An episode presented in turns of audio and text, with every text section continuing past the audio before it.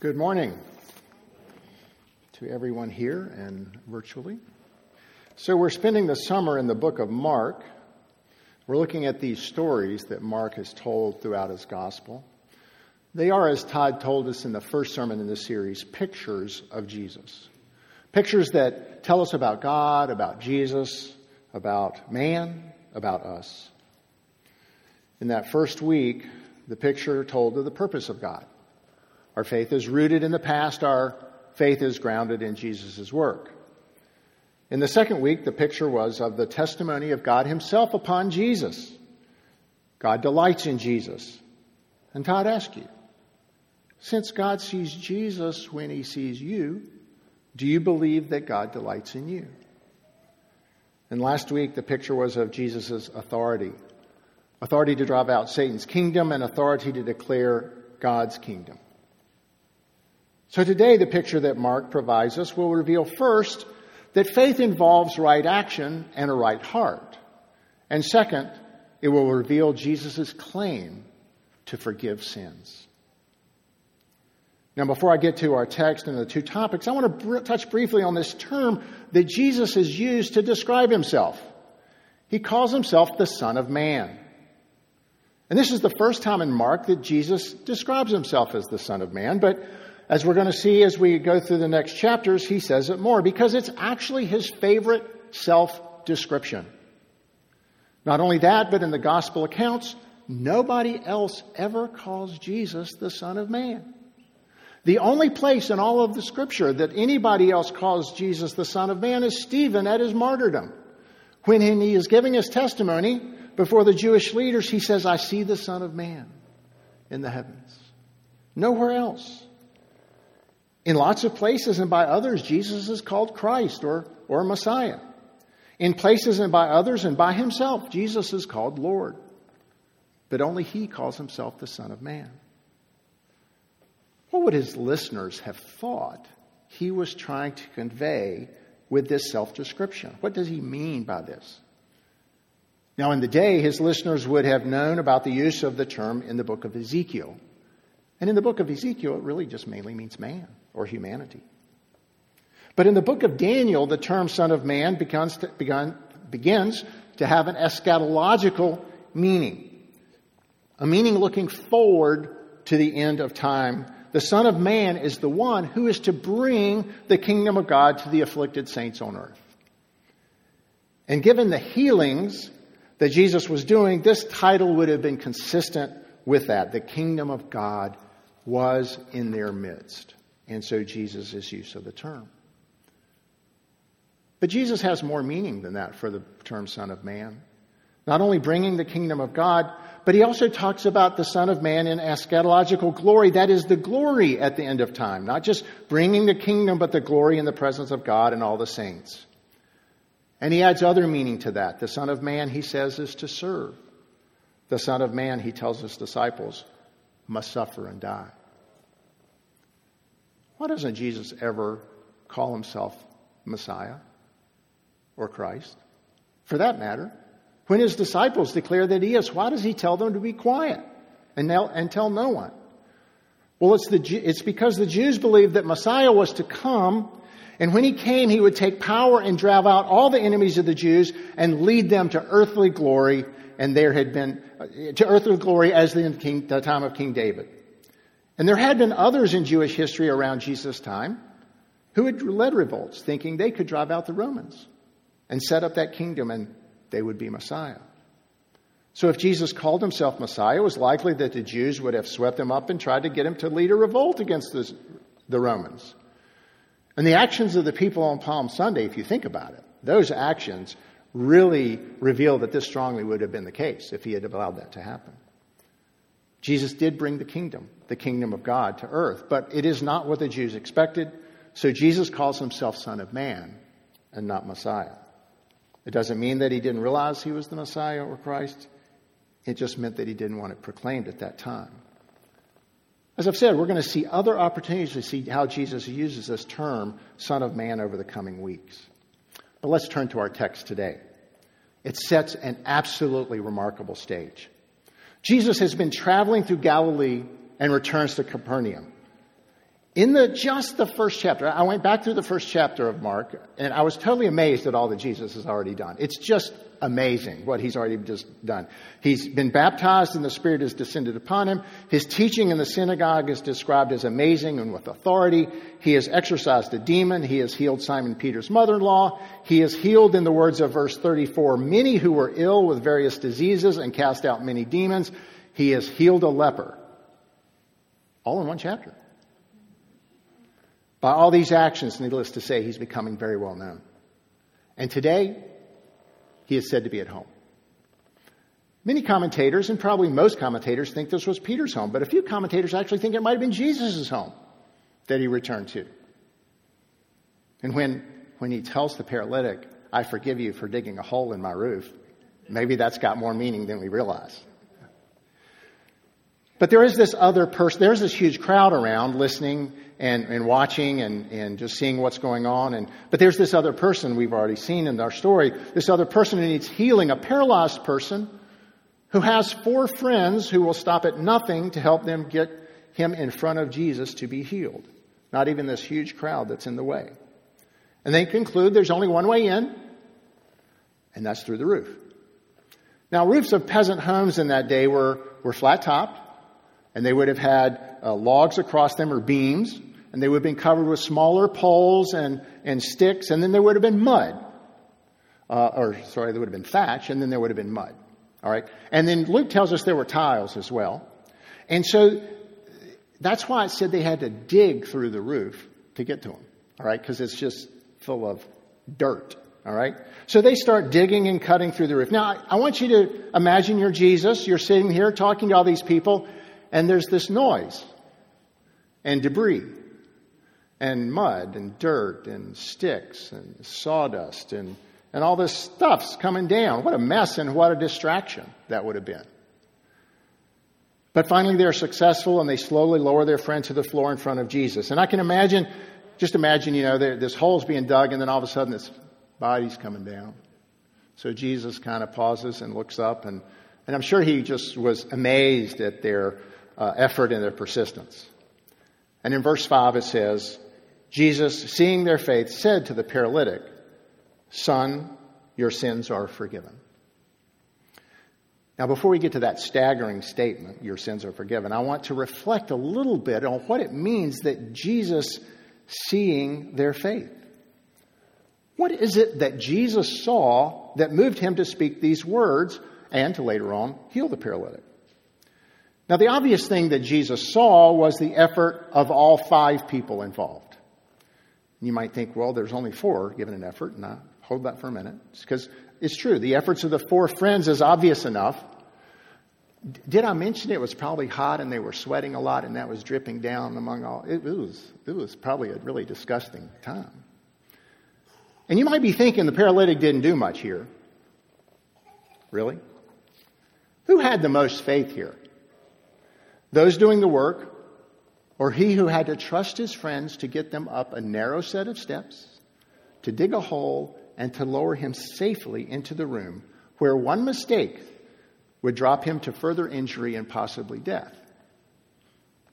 I'd say that the faith of all four, of all five are included here. And they all included some type of action. The four were digging and the fifth was trusting. They all had to do something to get this man in front of Jesus. But if you reflect on it for a minute, their, their actions can't be the sole reason that Jesus saw their faith.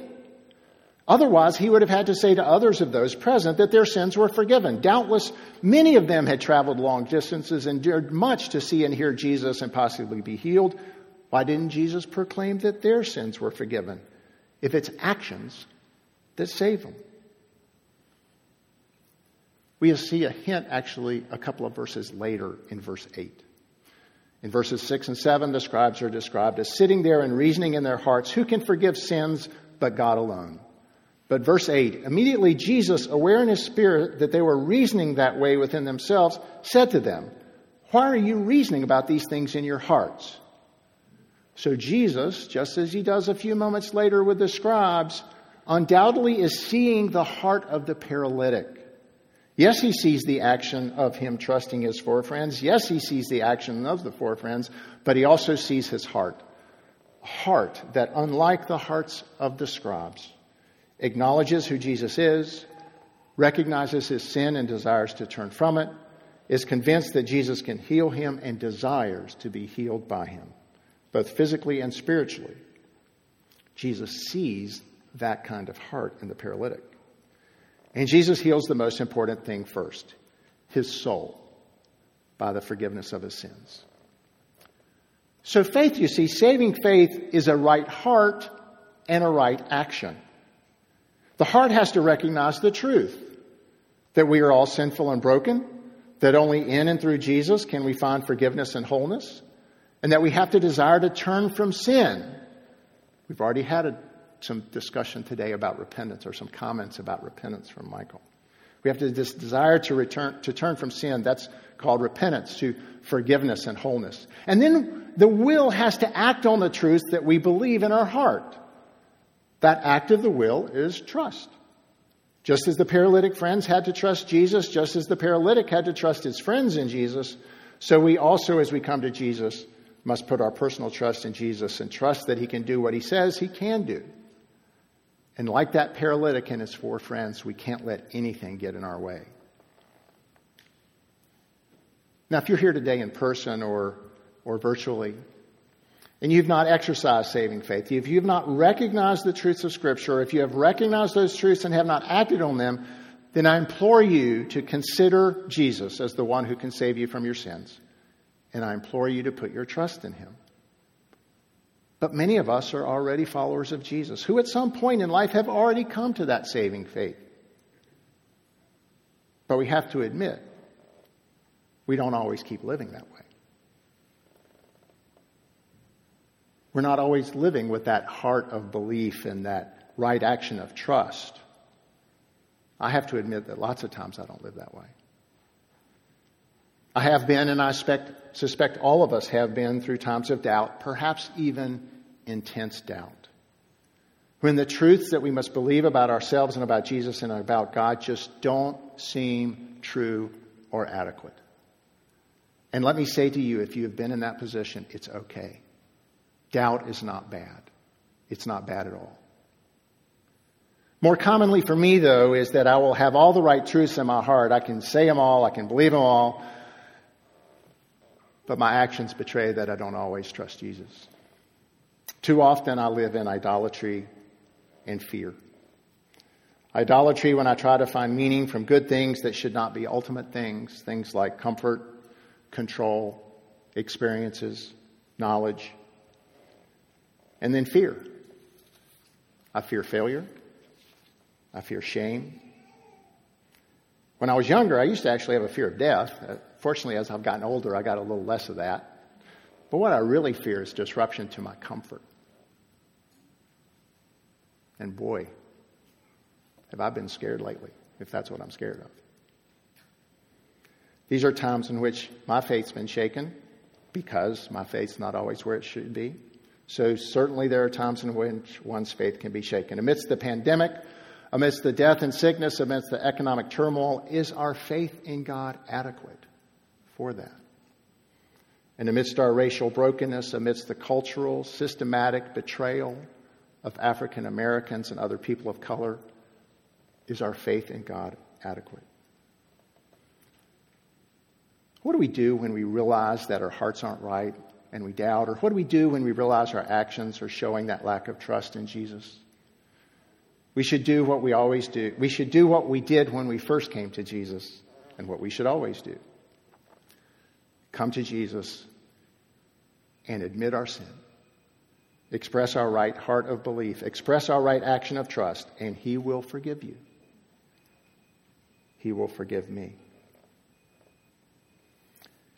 So that brings us to these spectacular and unexpected words to the paralytic. And Jesus, seeing their faith, said to the paralytic, Son, your sins are forgiven.